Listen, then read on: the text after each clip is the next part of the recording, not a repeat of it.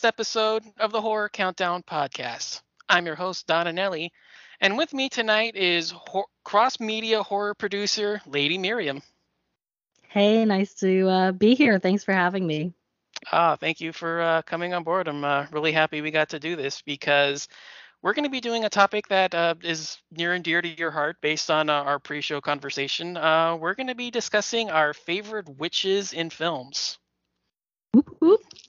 So, uh, yeah, we were uh, discussing a little bit about this at length uh, before we started, but um, let's go ahead and uh, give a little history about uh, the topic at hand and uh, why we selected it. Yeah, well, um, witches in film are an interesting phenomenon because although we all have the typical witch in mind and, and how we imagine a witch to be, the way to use it and what we expect the the witch to mean, what role we expect it to carry, really varies depending on the context we're, we're consuming the medium in or or you know historical context or sociological context. What is going on with people? What is going on with the filmmakers reacting to the situation? And what is the audience reading into this role into the story now, a lot of this is a mix of history and opinion.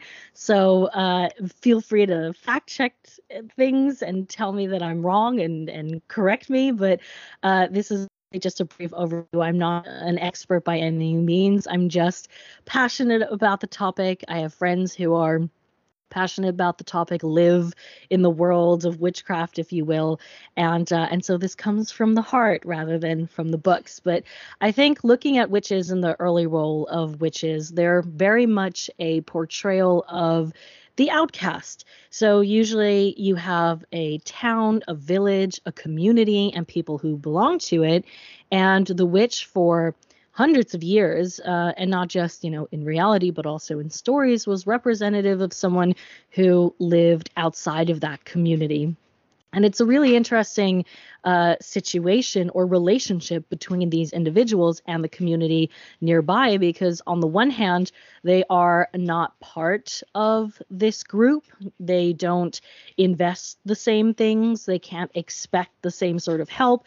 But often the witch is still there on, you know, a hero's journey to get some sort of input to help them get on the right path or maybe corrupt them and test them and and and try to figure out well is is this additional input from someone with an outsider's perspective? Is it helping the the hero or is it hindering them? And how does the hero deal with this knowledge and this information that he she they get from this individual? So it's always been an interesting character because the witch as an outcast offers a lot of stuff like um, medicinal assistance or maybe pursuing tasks that are usually not considered respectable and helping people hide secrets or healing uh, that they usually can't do within their community. So the role of the outcast has always been in storytelling with this witch role a very complex one. Um, and that was for hundreds of years, thousands of years, you know, depending, um, even if you look at fairy tales and folklore. So there's a lot of that going on. Um, technically, folklore stories with a version of a witch have been around for a very, very long time. Uh, but then if we look at the 20th century, we have the witch uh, suddenly shifting its relevance in society, at least in Western culture. Uh, you often in the 40s and 50s had maybe a uh, cinematic or you know film portrayal of a witch that was very close to what we know to be the femme fatale and as you know, the reason why the femme fatale as a character trope was created, especially after the world wars, so after the First World War, after the Second World War, was because whilst the men were all fighting these wars, the women had to become more independent than they used to be. So when guys came back and they suddenly saw these women are doing everything, they're not just cooking, cleaning, and taking care of the kids, but they're working, they're making money, they're hustling. You know, that that uh, independent woman that really was a result of of war times it caused mixed feelings with a lot of people in society, whether it's general society or men in particular, because on the one hand, they were distrusting of the female independence, but at the same time, they were drawn to their their uh, you know they were drawn into the allure of the of the independent woman, and that was the femme fatale, and a lot of witch images that were kind of created in the in the early mid century they leaned into that femme fatale image because again it's about the outcast female uh, you know who kind of takes care of herself and so the two were related and sometimes just connected in roles and then we kind of move into the 60s and 70s where the role of the witch changed yet again. And again, there was this huge dualism. And we're going to talk about, continue to talk about dualism with the witch, you know, more uh, in today's episode. But what's interesting here is that you had two different versions of the witch. So on the one hand, you had this I'm going to call it a hippie version of a witch. Uh, we're looking at witches that were connected to nature. They saw themselves as part of uh, an ecosystem. They respect the planet and therefore they receive strength in return from Mother Nature, from the planet.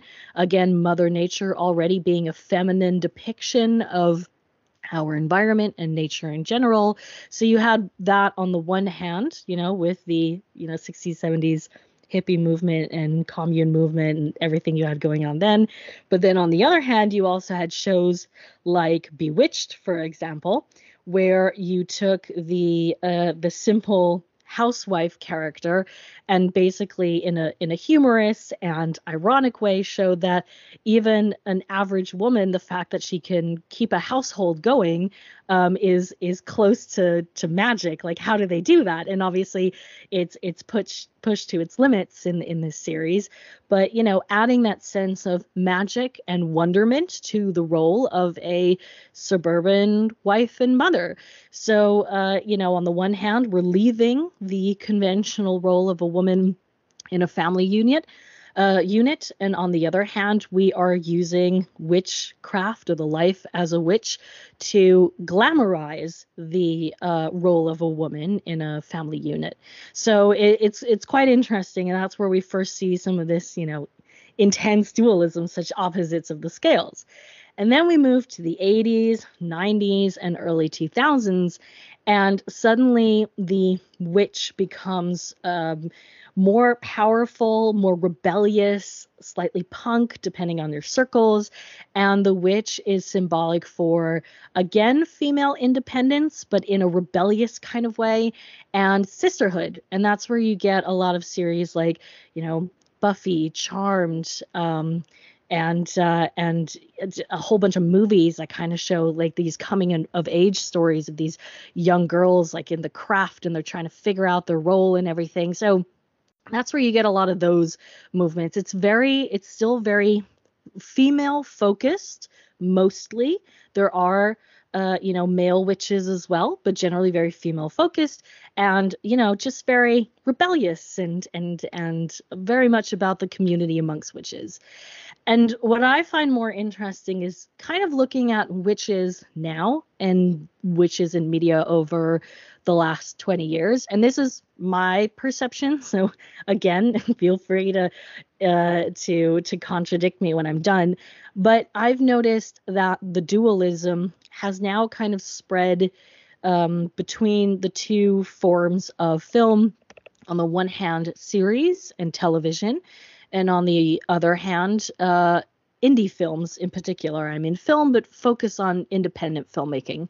Uh, those are the two that I picked out because I just found them the most to be the most opposite and the most interesting. And with witches in television, I'm going to name examples like American Horror Story, The Chilling Adventures of Sabrina. Um, witches are very fashionable still. I mean, witches have been made fashionable ever since the femme fatale, really. But uh, but television has kept that. They they're they're dressed well, they're styled well, even if they're eccentric. They're very they're very interesting looking individuals. But what television has done completely differently is now which the witch as a as a trope is being used to challenge gender roles and gender identities. So now it's not just female focused. A witch is a male, a female, non binary. It can be anything. Um, and sometimes, it, depending on the year and the, and, the, and the format, it's spelled out. But often, when you're a witch, you're a witch, and they don't necessarily separate anymore.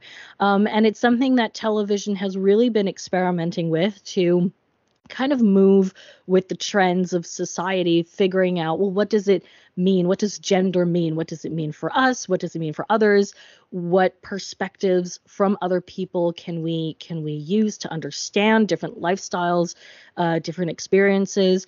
And the witch, with all its magic, becoming a gender neutral thing, um, is really helping um, on that quest to kind of smash those gender role expectations and take it in a different direction.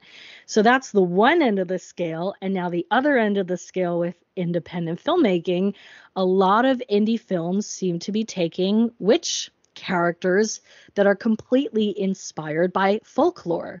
So we've got the film The Witch, we've got The Wretched, we've got A Dark Song, Hellbender, Doister, Two Witches. These are all indie uh, horror films that are about a or numerous witches and they're all inspired by folklore tales so they're sometimes like evil fairy tale characters or they're still very close to nature.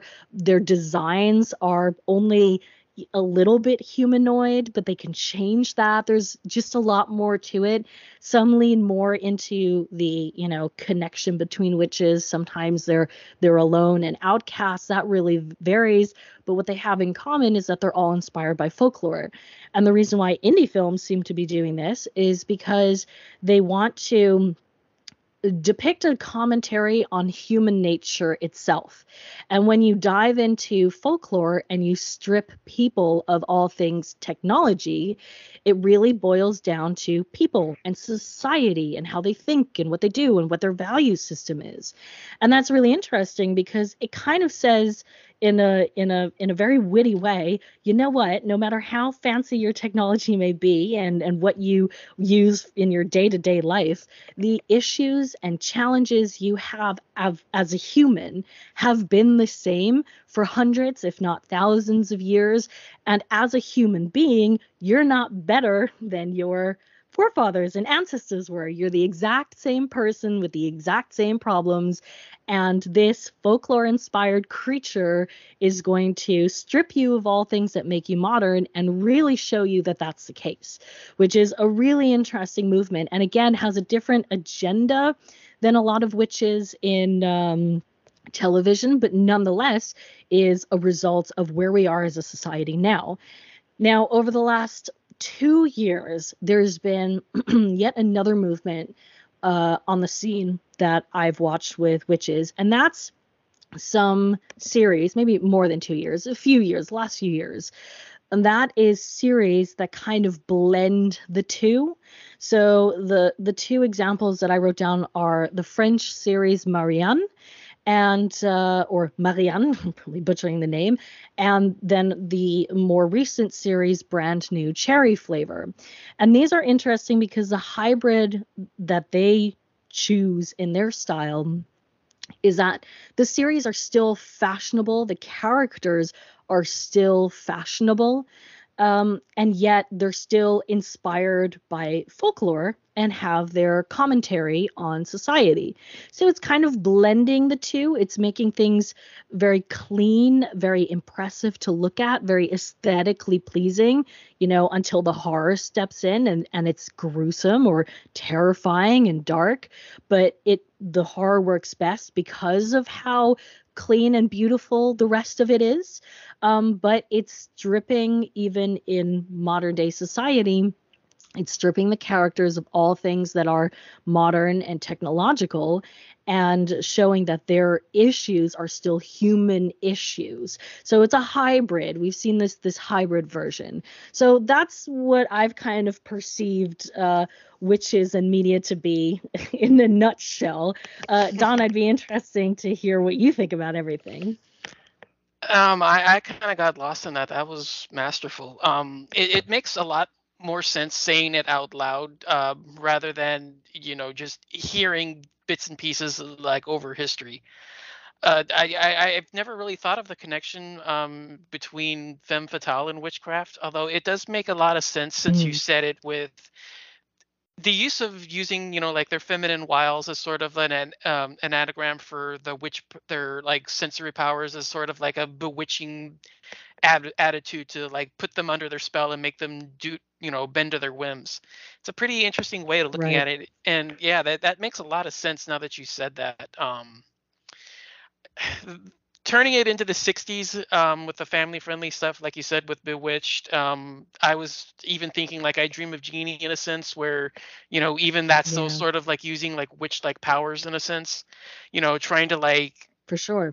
to, you know trying to tame it the tame the image down to a point where you're not necessarily trying to make them objects of you know out like ostracism and trying to you know make it like a more appealing thing to sort of you know balance the you know balance it out to sort of like play into along you know the civil rights movement and you know you see all of you know like the equality and you know women's rights and all of that you see like the movement to try to change it away from like you know the evil mysticism and you know like the dark magic and to sort of try to turn it into like a, a family friendly you know atmosphere and you try to you know not necessarily use the same old same old but you know add like a new spin to it you know like you said you know using your powers as a you know beneficiary tool rather than you know i'm gonna you know turn you know i'm gonna cast a spell and turn this guy into a frog or whatever you know like you know use like an example like that but yeah that that makes a lot of sense um a lot of the you know the evolution in history you see a lot of the you know a lot of the the stuff you mentioned you know like the craft you see like a lot of you know appealing to the teens and try to you know bring that aspect together alongside you know a lot of the you know women's equality that was still you know an issue at the time and you know you make the focus all about female empowerment and you know they're teens so they're still going through their puber their you know their early stages of puberty cycles and tying that into like you know the the Mm, discovery of witchcraft and you know using that as sort of it, it I'm, I'm trying to think of like I don't want to say enhancing but to sort of like you know parallel you know eh, like a parallel form of you know female evolution and you know right. You know it, it makes a lot of sense with um, a lot of the with a lot of uh, what you were saying there um I, I i can't speak too much of the modern day stuff just because a lot of it is i i, I don't want to say a lot of uh, you know uncommon because a lot of the films you mentioned i didn't get to um i haven't seen um The only one I have seen that you mentioned is The Witch. Um, so that one was I, I'm I'm kind of a little bit lost on the modern day stuff, so I'll just have to take your word for it based on everything else you said. But yeah, that that makes a lot of sense, and I I really like the way that that came out because it it put a lot of holes together and a lot of kind of you know connecting the dots, so to speak. Um, I, I wouldn't have thought to make them, but I, I can definitely agree with where you're going, and uh, yeah, a lot of the stuff just makes a lot of sense. I mean, I would definitely recommend these indie witch films because they do put a new twist on on the storytelling and um I mean you've seen The Witch and uh, considering how indie film and artistic it is, I'm impressed by how uh, mainstream the film really became. Because if I had seen it, for example, as a festival submission, I would have said amazing film, run it at the festival. But then I wouldn't have known, well, is this going to get the kind of distribution that runs it in the movie theater? I don't know and obviously it's connected to larger companies that have that sort of access. However, that doesn't mean that the audience, the mainstream audience, will react as such. And that was a big surprise for me. It was very slow pace and and and there was a lot of building of tension for these particular brief moments to happen that left an impression. So I was very I was very impressed by the impact that that film had. the Wretched is directed by the Pierce brothers, and I and I don't want to say too much about that.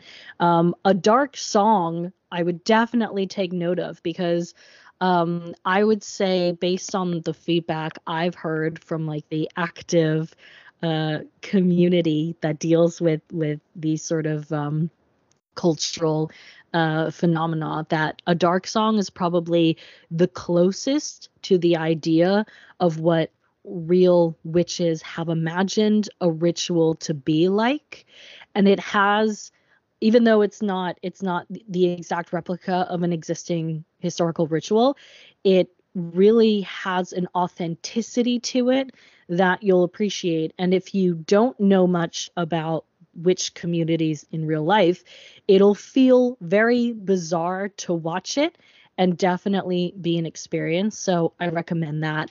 Um, Hellbender has been doing the rounds because it's uh, it's it was produced by a family on a very low budget. Oh, oh, oh, the Adams Family. Yeah, no, I have seen this one actually. Um, I, I, I kind of missed that one in the in the description. I think you kind of glossed over the title. Yeah, I have seen it, and uh, actually, we will be talking about that on my end. Oh, I'm looking forward to it. Yeah, so that's okay. That's yeah, definitely so, one. And okay, then, yeah, um, and then yeah, I, yeah. I, I, didn't catch that when you were going over the titles. I'm sorry. Yeah, I, I've seen. Yeah, that. no, it's fine. I just I also didn't give you time to react, so that oh, that no makes yeah. me at fault anyway. But Doister is a very new found footage uh, film, um, which I recommend, and two, Witches I think did the festival circuit last year, um, and the directors live in California, but they're originally from France, and that also gives the film a very different flavor because they're kind of um, they're they're doing an American style film, indie film, but with influences from French folklore and French storytelling around witches. So again, very different. And Doister has, uh, I think, is from Scandinavia. I can't remember which country exactly. Again, when you have different cultures mixing it always has a different flavor, which is why I listed those films. They're very, very different films, but they're all about witches, and all the witches are inspired by folklore. So if you get a chance, some of them you can watch, others you'll have to go to festivals to watch because they're just that fresh. But I, I do recommend getting whatever you can get your hands on. Nice. Um, yeah, I, I've definitely got them marked down. Uh, they sound a lot of fun. So, mm. um, Dark Song, I, I know the name. I, I've, I, there's a few friends I know that have seen it. Um, it actually seems kind of split. Actually, uh, a lot of the friends that I've seen it over in Europe rave about it. A lot of the American friends I've seen it aren't very high on it. I could totally see that. well, I live in Europe, yeah. so just as an yeah. explanation too, you know. Yeah. Um, uh, and it does uh, have a different pacing. Yeah, that's what I'm saying. Um, yeah, uh, that's the only one that I'm familiar with, just because I've seen other people that have seen it. Um, the European friends I've seen rave about it. The American ones are kind of lukewarm to mild, putting it lightly. But uh, yeah, I, I, do have the others listed down, so I'm, I'm definitely keen to uh, track them down, or if uh, at least not keep an eye out for them when they arrive. So yeah, that was uh, right like I said, yeah, that was interesting. Yeah, I was kind of lost in that for a few seconds. So maybe that was how I missed Hellbender. Wait a second, did she say Hellbender or not? 50 minutes later, what do you think, Don? Uh... but uh, yeah, no. no, um, I, I, yeah. Yeah, that that was uh, that was fascinating. Um, so in terms of um, segueing into our list, um, I'm not sure of how you approached it, but I took it under um, the aspect under the approach of how impactful the witch actually played a part in the film, not whether or not the the quality of the film. So I kind of have right. not necessarily the greatest well-made films on here, but they're more how impactful the witch is in the film. So if you can speak cool. a little bit about how you formed your list, and uh, we'll get started on there. But um, I don't know how you did it.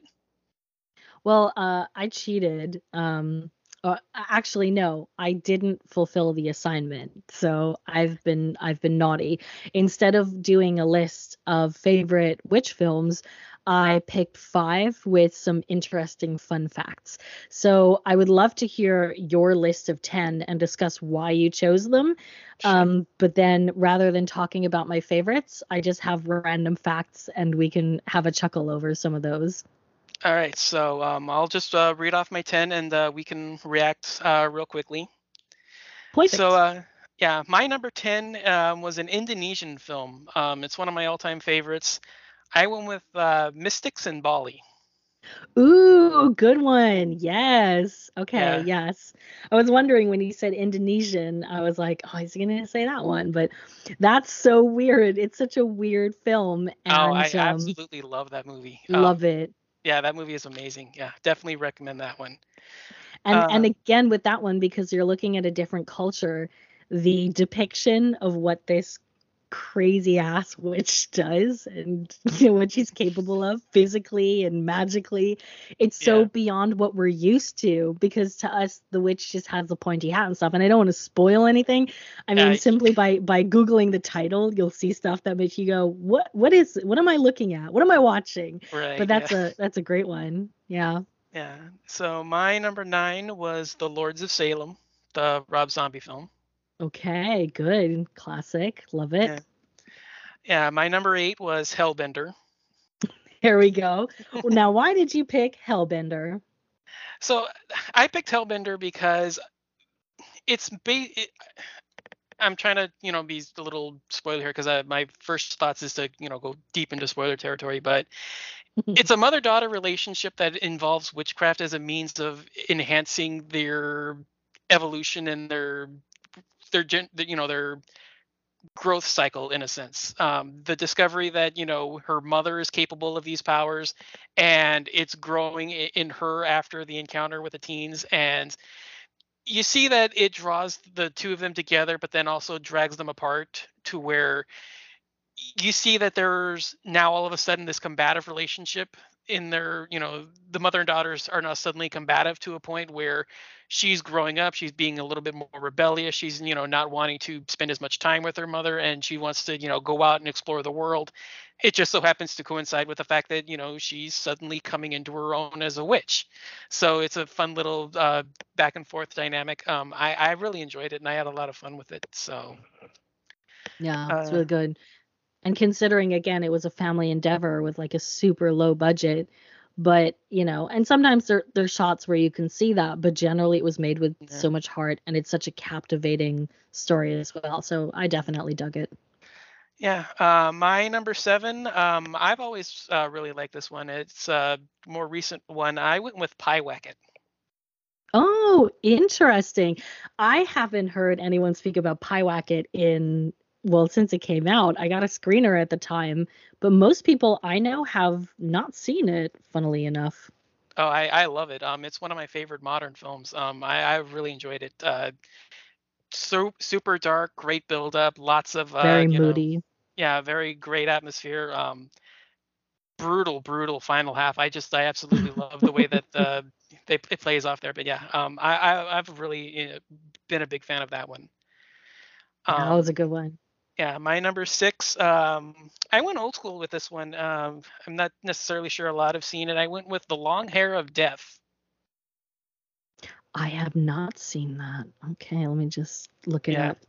Okay, so um, it's an Italian film from 1964. Um, Okay, okay. yeah, it's yeah, it's a old school gothic horror Barbara classic. Barbara Steele. Barbara Steele, yeah. Um, she plays dual roles in this. Uh, she plays a uh, woman who um, her mother was sentenced to death as a witch, and years later, uh, she grows into uh, the daughter who's uh, engaged to be married to uh, the king who actually murdered her father. So, um, Whoa. so yeah, um, Forget Dynasty. That's real intrigue. yeah so so yeah the uh she's engaged to be the she's engaged to the son of the guy who killed her mother and her mother's your mother's uh, spirit ends up possessing her and uh, sends her out on a rampage using the powers to uh take the family down and uh, seek revenge it's a it's a That's really it's, awesome. yeah it's really fun I, i'm a huge fan of that one uh my number I know what I'll be watching this week. uh, my number five um i again i went a little asian um i went with uh Impetigore. Yeah Okay, I'm gonna Impetigore. Is there a different title, a different name for the movie? No, um, Oh, this is the. Oh, I know this. This is one of the newer ones. yeah, this one is Yeah, re- I've seen this. yeah, this one is amazing. I, I'm a huge fan of this. Um, Also Indonesian. Yeah. yeah, Um, we'll come back to that country one more time, but um, Oh. yeah, I'm a I'm a huge fan of this one. I I love the concept of what it does. I love the black magic. I I love you know this um, town mystery that uh, pervades over the entire film.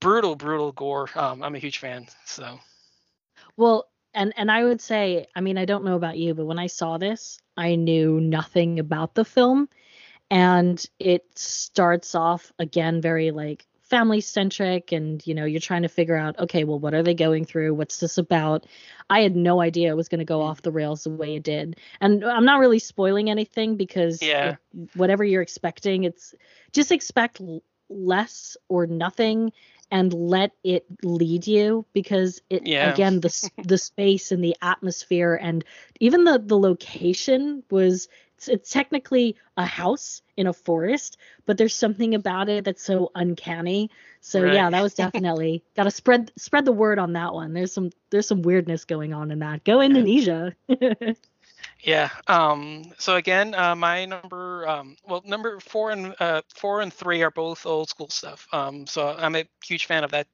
those kinds of witchcraft films. Uh, number four was uh, Burn Witch Burn or Night of the Eagle. yes Yeah, uh, I, I'm a huge fan of that one. I, I, I love what, what it does. Um, starting in, you know, one of the early precursors to what you're saying, you know, the family friendly, trying to, you know, tone the witch down, sort of, you know, happy homemaker kind of a witch who's trying to use her powers for good, but, uh, you know, things backfire kind of a thing. Uh, yeah, oh, um, great stuff there. I'm a huge fan.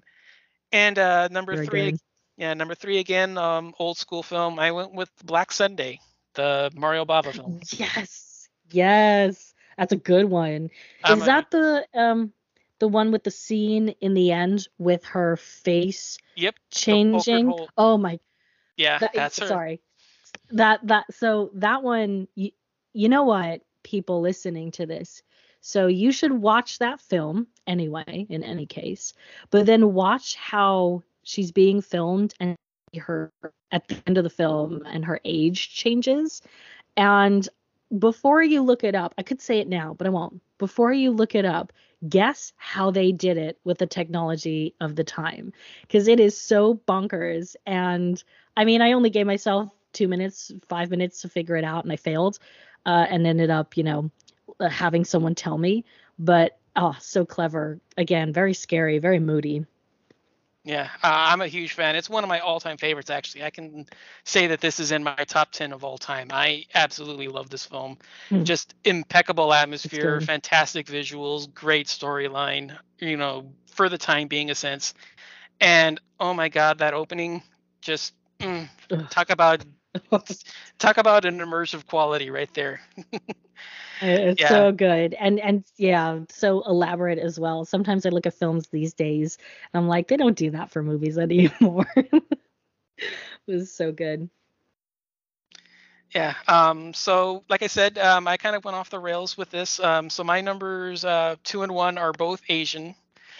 Um, so I, Uh-oh. yeah, I, I I kind of delved into the weirdness here. Um, so number two um, is the Indonesian Queen of Black Magic remake, the uh, one from 2020.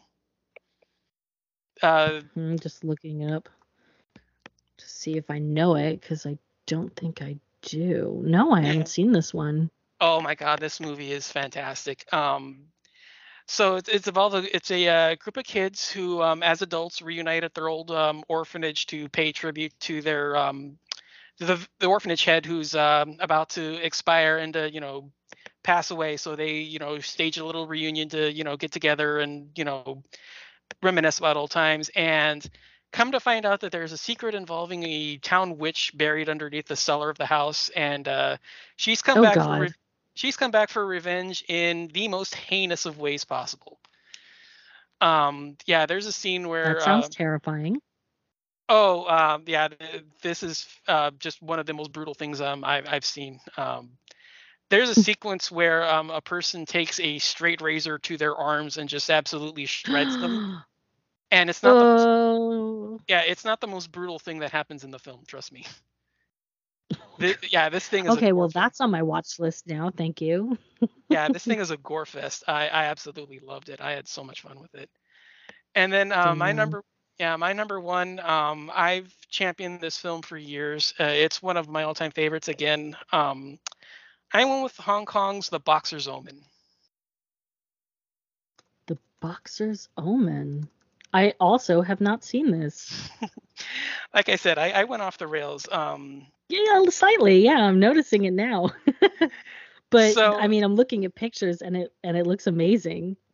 Okay, so um, I'll, I'll, try to do this justice because the plot's a little weird. So um, the so basically, um, this small-time hoodlum, this uh, small-time hoodlum in Hong Kong, his brother is a championship kickboxer, and his brother ends up winning a championship match against his rival, but in fury over losing, the rival ends up crippling the brother. So he ends up going back to his hometown where the hoodlum challenges him to a fight. Where, however, while there, the hoodlum ends up getting in contact with a group of monks who believe that he is the celestial twin spirit of the head monk of their order who died in a wizard battle against an evil order and try to teach him the ways of their organization to defend the world against the on against the monks that are trying to take over the world. That's um, okay. So a very simple plot. Okay. well, you know, I wish they had just filled some of the gaps, but whatever. Yeah. but they can't all be winners. so, um, yeah, I, have actually got a funny story about being traumatized by this, um, because I had initially. Oh, fun. so I had initially watched this thinking, um, it was a kickboxer ripoff. um, almost. Yeah. So, um, I, I, I I picked it up blindly at a TV. I picked it up blindly at a store, um, not knowing anything about it. I mean, this is like back in the early 2000s. Like, you know, I didn't have a phone. I didn't have, you know, no pocket internet, none of that. I was just basically going blind. So I picked it up. I, I see Boxer's Omen. I think, ooh, Kickboxer, Boxer's Omen. Like for some reason, the Jean Claude Van Damme film Kick popped into my head. I thought it was a ripoff. Uh, you know, the back of the film featured this guy getting punched in the face in a boxing match. I thought, all right, might as well. So I ended up watching it uh, just before dinner one day, and um, there's a scene with uh, veins um, popping out of a person's body that resembles tentacles. oh and, my uh, god. Uh, yeah, um, I'll just leave it at that. Um, yeah, fun stuff. Sounds um, fun. And, yeah. It's yeah, on my list I, now. Oh yeah. Um, yeah, it, it's so good. Uh, I it's just over the top. It's just uh, a continuous one up one upsmanship of uh, magic rituals and rites. Uh, it's just so good. It's amazing. I mean, yeah, there's scenes where uh, you know crocodile skull. There's like 50 crocodile skulls that just manifest in this one room, and they try to snap this one guy, and then you know he manages to get away, and so all of a sudden, all of the eyes turn into giant bats. So he has to try to fend himself off against the giant bats that appear. Of course, when, naturally. And then when as one bat, does. Yeah. So once all the bats are d- done away with, they merge, merge into this uh, giant one-eyed cyclops monster. and uh, of course, can know, Because what else? So yeah, uh, it, that's amazing. Yeah, it, this is just an absolute just spectacle. I mean, you, it's just so good. Um, I like I said, I I've been a fan of this one for a long time. Uh, it kind of traumatized me in a sense, so uh, it kind of sticks with me. But oh man, uh, yeah, all the best uh, films do. yeah. Um, but yeah, that was uh my list. Like I said, I kind of went off the beaten path with this one, but um, slightly. Yeah. I mean, I I I, lo- I feel I feel proud that I've seen at least a few of those, but some of those I have not seen. So you have just made my watch list a little longer, and uh, they're great recommendations and very versatile. It's a very versatile list. So um, yeah, I like it. Well done, you. Nice. Yeah. Um, real quickly for um, honorable mentions, I would have had uh, Hansel and Gretel Get Baked, um, a horror comedy from a few years ago. Um, I had a lot of fun with it. It was kind of goofy and silly, but uh, you know, one of those not really worthy of a list. But um, I also had a, a, film called Terror. Um, it's a Suspiria knockoff about a witch coming back from the okay. past. Yeah, it's from uh, 78 or 79. It's uh, it's a UK film, and uh, it's basically a witch coming back and killing off uh, the descendants who murdered her, kind of a thing. Kind of tropey, but um, I had fun with it. Um, I also had the, the Russian yeah, I also had the the Russian film Viy, Spirit of Evil. Um, mm-hmm. Okay. Yeah, it's another old school film. Uh, basically, a guy is tasked with looking over a um, witch's grave, uh, a person's grave for uh, several nights and performing a, uh, you know, ritual to allow the uh, soul to pass over. But uh, he doesn't realize that she was a witch and tr- is trying to tempt his soul the entire time. So. Ooh. Yeah, yeah, that I have also not seen, so that's also going on the list. But that's an interesting premise. Damn. Okay. Yeah, it's really good. Um, and then I had a, a I wasn't really sure how this would play in as a witch film. Um, I, I, kind of looked at it more as a cult film, but it always was uh, caught under as witch film. Um, City of the Dead. Um, mm-hmm. Yeah, I, I, always thought of it as cult film, but it kept on popping up as a witch film, so I wasn't really sure. And it's it had been so long since I seen it, and I always thought it was a cult film. Um, so I yeah, I, was, I thought it was. Yeah, but so, I guess when when it comes to like these rituals and stuff, it's easy to argue yeah, in the one kind of, or the other way. I mean, it was advertised as a witchcraft centric film, so. Yeah. Yeah, and then uh, this was one that I was really wanting to put on the list, and uh, I, I, just I couldn't make it. But um, I had Curse of the Demon. Oh, okay. Yeah, that's definitely worth a, yeah. an honorable mention. Yeah, that one was. Um, I, yeah. yeah. No, no speak. Sorry. No, go ahead. No, I was I was generally uh, going through a, a, few films that that weren't in your list that are worth honorable mentions, and Curse of the I'm mentally Curse of the Demons is, or Demon is definitely, uh, yeah, worth worth bringing up. And also, I was thinking, well, you mentioned Suspiria, and then there's Gretel and Hansel, uh, which is uh, you know a more modern again indie witch film. It's not to be mistaken with the comedy that you named. But yeah, Curse of the Demon is a is a cool one, definitely.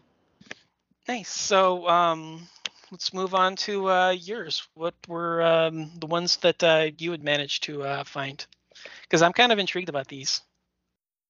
Okay, so uh, I took five very famous witch films and I picked a fun fact for each one because I'm a big fan of either you know the process behind filmmaking or um, you know just behind the scenes info that you usually don't know about that i kind of geek about like random trivia um, is super up my alley. So i picked famous witch films with random trivia uh, and five because I figured that would be enough for for now.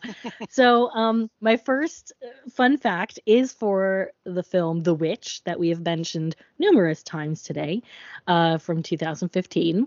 So the production designer. Uh, went with the film's DP and costume designer to Plymouth, Massachusetts to learn more about what life would have been like for Puritan farmers. So he actually studied their structures and tools and visited various original sites where Puritan farms once were, and even met with an archaeologist who was local to the area to learn more about 17th century farming in Plymouth. So, with this knowledge that came from their research and the consultation with the archaeologists, he was able to build the farms, uh, and the and and just the structure of everything in a very authentic uh, Puritan style. So yeah, it wasn't just a cool looking old farm with a fence. There was a lot of research that actually went into that. So yeah, I thought that was interesting. Nice. Yeah. So uh, the second film I have on my list is The Witches from 1990, which we were speaking about movies that traumatized us, and depending on how old you were when you saw The Witches, this film might have traumatized you too. At least the uh, 1990 version based on the book. and uh, I mean, I personally thought the film was really cool. But when I saw it, um, and I was very young at the time, I wasn't in kindergarten yet. Uh, I think what scared me the most, and this is not the fun fact, it's just a random piece about me, but what scared me the most was the little girl in the painting. That whole story about her curse, that you know, with the little girl who was kidnapped by a witch and stuck in a painting. But anyway, so our fun fact for the witches, um, the hotel where the movie uh, starring the amazing Anjelica Huston was filmed, uh, is actually a now over 120 year old hotel called the Headland in Cornwall, England. So I've got two little fun facts for this. First of all, Rowan Atkinson, uh, you guys might know him as Mr. Bean, but he also played in The Witches. Um, one night he accidentally left his bath running before he went to bed, and he ended up flooding the entire ground floor of the hotel, or a big portion of it, including the film's production office. So that happened while they were trying to produce a film. And the other thing that I thought was interesting is that this hotel is supposedly um, haunted by a ghost, which is effectively a lady wearing a quote, long dark coat without arms and a funny small white hat on her head. So, whilst uh, they were filming there, uh, cast and crew had to make sure to, um, yeah, not bump into this hotel's ghost at night. So I thought that was funny. There's a lot of trivia behind this film as well. I completely forgot that Anjelica Huston was um, was uh, dating what's his face at the time. I keep wanting to say Jack, but uh, yeah, Jack uh, Nicholson. From Jack Nicholson. That's it. That's it. Jack Nicholson at the time. I keep wanting to say Jack. What was his name? Bill, Bob. uh, yeah. So, so yeah. So apparently he was also constantly sending her roses, and the women who were taking the phone calls in the hotel, they got excited every time Jack Nicholson called and stuff. So really interesting.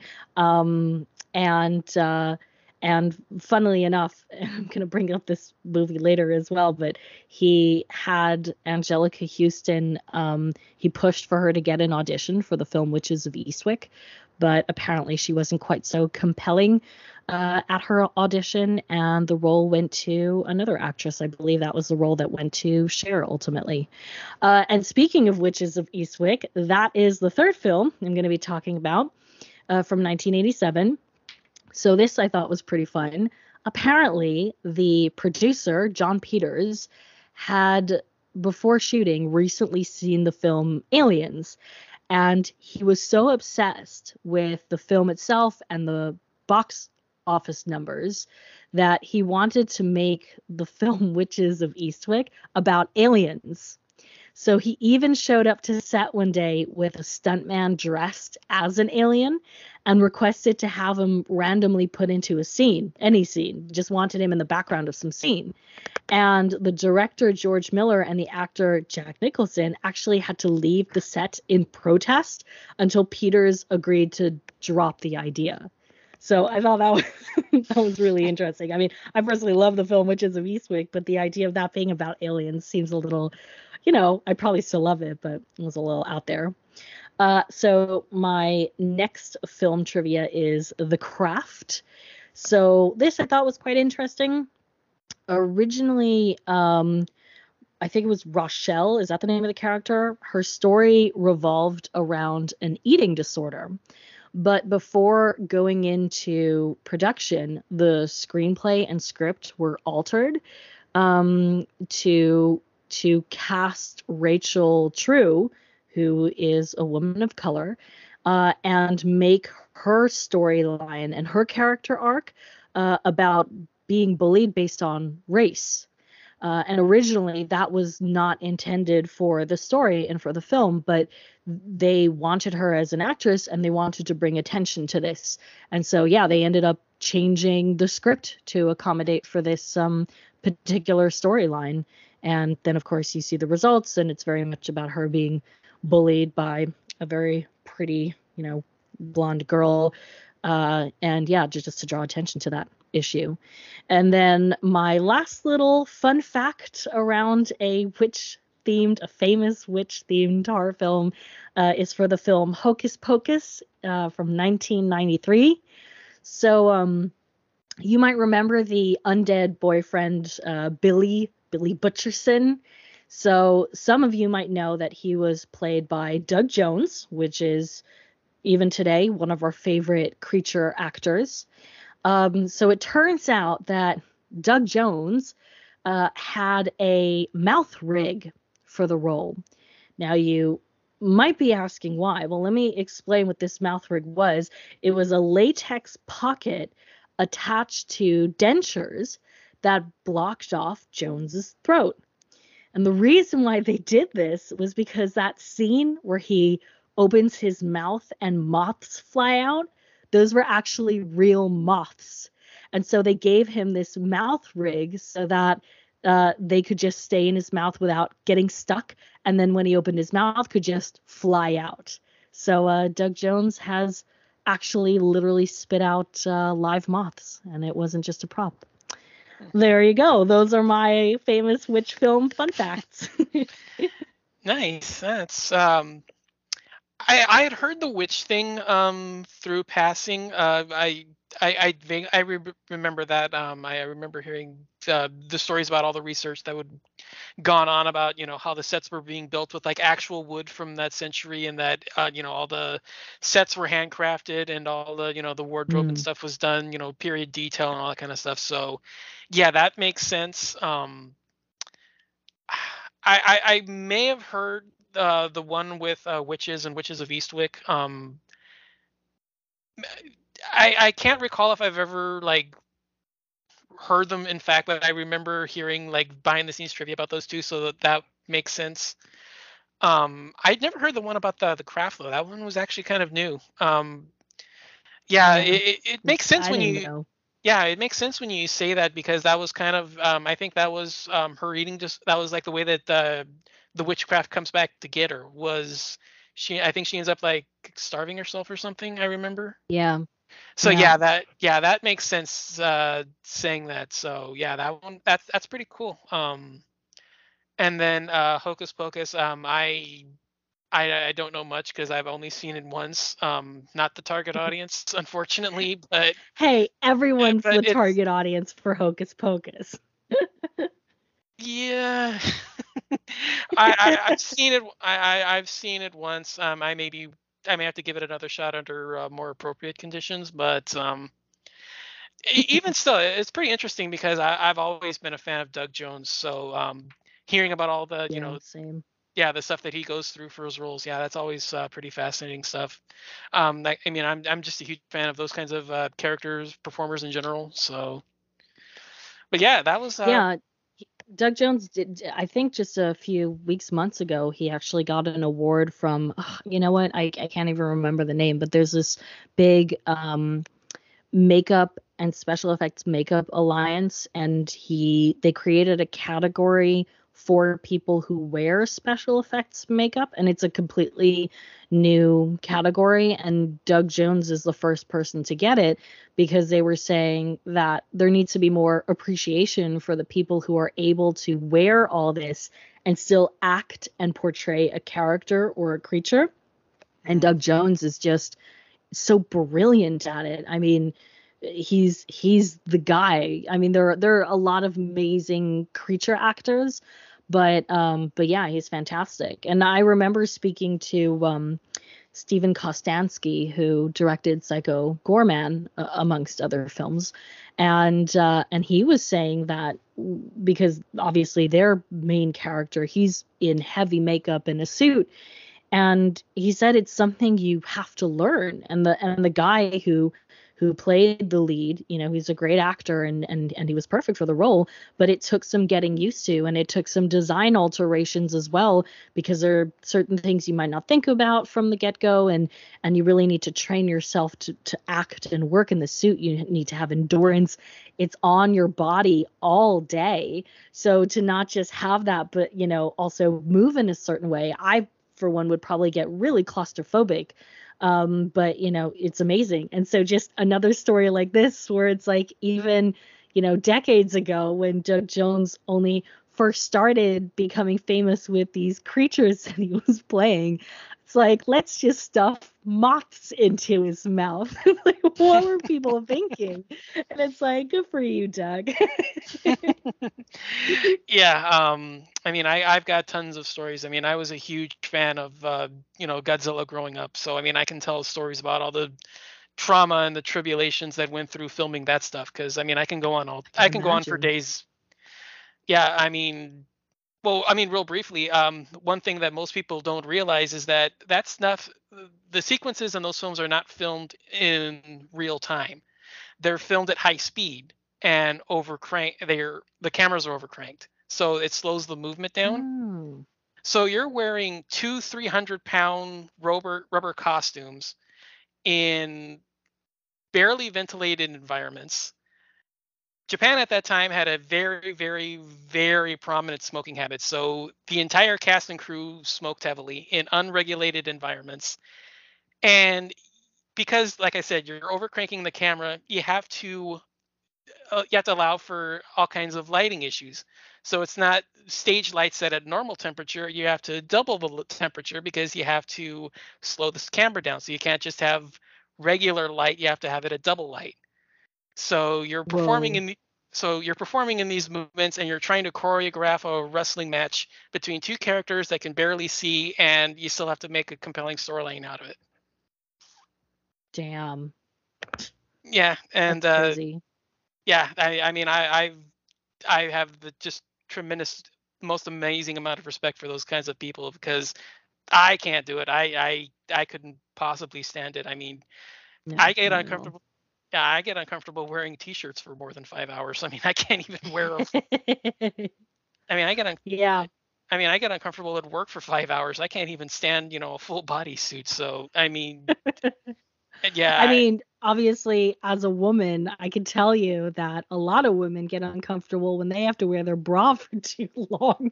I know it's a little TMI, but like real talk. So, I mean, it's it, I I totally understand. Uh, I mean, the idea of having something all over your skin or completely being covered by this costume and no fresh air and extra weight. It's so yeah, it's not for me. I Yeah. stand in the background and I will coordinate and delegate and applaud the people who do it. I'm not the person in the costume. But then I then again I know people who love doing it because when they're in the costume, they can feel themselves transform into new people. Um and they freaking love it. Like they become different characters when they're in costume and uh and if you really if you live for it then there's nothing else like it so you know to each Yeah. his own yeah, definitely. Um, I mean, yeah, I, I, I could not just respect any, anybody that goes through that anymore. So, but um, sure yeah so uh guess that will uh, wrap our show up so this was uh, as much fun as i thought thank you so much for uh, coming on board and doing this well i'd probably add one more thing before before we go and that's Yeah. because we have been talking about witches and i did want to bring up the topic of of people who actually live their real lives as witches because i do know a lot of people of various genders who are self-proclaimed witches. Some of them are very public about it some of them not at all. Some belong to communities. A lot of them are kind of on their own. Generally being a witch is ju- defined by practicing witchcraft there's not really much more to it by definition. And whether you agree with it or not or or believe it or not is is completely up to you. There is also a lot of variety amongst the witch community. So you can have everything from the very known like wiccan direction to uh you know christian witches that's a thing to you know witch uh cultures that are specific to a certain region or a cultural heritage tied to a certain region. Basically anywhere in the world you are uh, there's going to be some sort of folklore that is tied to something more spiritual and a lot of those have their own version of what a witch is. And it's a very vast and very interesting topic. And something that i have heard my witch friends complain about is that um, the depiction of witches is still very theatrical and comical. And it's not really real the way people who do consider themselves to be witches actually live their lives. Um it, it- they're still kind of waiting for a show where there's a roommate who is your roommate and just happens to be a witch and there's not more to it. Um and it's and it's really interesting because i think we're yet to get to a point where the broader audience is interested in in seeing that. Um even if you look at the chilling adventures of sabrina you know some of it is realistic or close to stories that exist and a lot of it is like a blend of different um you know cultures and and also media presentations of what a of what a witch is. Although I know that behind the scenes there were some people involved in the uh, in the series who do uh, dabble in the quote witchy and woo woo. So uh, so yeah, so that there were people behind the scenes who who knew what it was, but knew how to produce it in a way that was interesting for an audience. So I guess what I'm trying to say is um, it, it, what you see in in films and in series is very different from the stories that exist around witches and different from how modern self-proclaimed witches actually you know live their lives and and practice their craft and uh, they're two very different things but it's super interesting and if you are genuinely interested in it then uh, definitely do some research. You'll also find that there are people, even today, in many parts of the world, who are still prosecuted or even executed because they practice witchcraft, even if it is like the nature kind. Uh, South America still has issues depending on where you are with that. Um, but even in other countries, uh, you know, in on every continent, virtually, there are communities that are prosecuted because they they live their lives as witches. So it's a really interesting topic, and if you ever want to leave uh, media and look into it, you know, what what do people have to say about their lives as witches? It's hard to find some good and authentic sources, but when you do, uh, yeah, it's it's really fascinating. Yeah, um, my cousin, um, his best friend was a self-proclaimed witch, and he would regale stories about, you know, all of the, you know, times that they'd go out together, and you know, they talk about it, and you know, be all kind of like upset and disgusted at the way, you know, it's like they were portrayed in media and films. It's like, yeah, we mm. don't do that. You know, we're you know we tend to the earth we're healers we you know we don't you know go around snatching right. babies and sacrifice them to the devil under the moonlight i mean that's just not what we do right so yeah um i mean I, I can't speak much more than that i mean that's basically like the extent of what i can offer um i mean i i i can't say much but uh yeah there i i, I do agree that there is a, a disparity between real life and filmdom but I mean, yeah. Other than that, um, yeah, I, I can't add much, but yeah, great stuff. Yeah, very fascinating. Yeah. Cool. Well, so, Don, thanks for having me. yeah, this was uh, great. Um, I really appreciate you being here. So uh, let uh, people know where they can uh, find you and uh, let them know what you do. Well, uh, I think the best place to find me is Instagram at lady underscore Mariam underscore Michael. Uh, and Mariam is like Maria with a second M at the end. Um, and yeah, I'm a cross media horror producer. So if you ever want to talk to me about uh, anything from filmmaking to games to stage productions to holograms to uh, you know, 3D mapping, um, and augmented and virtual reality uh, just hit me up. And let's let's get to know each other as long as it's all hard i am open to any conversations uh, and i'm looking forward to listening about your projects as well. So uh, yeah but don thanks for having me. It's been awesome. Oh this was a blast. Uh, yeah thank you so much for being on board um, you can find uh, her information down below. I will have it uh, linked in the, the show notes as well as a few other surprises for you to uh, check out her and her work. But uh, thank mm-hmm. you again for uh, being on board. And until next time, we will see you with a new topic. Take care. Bye bye.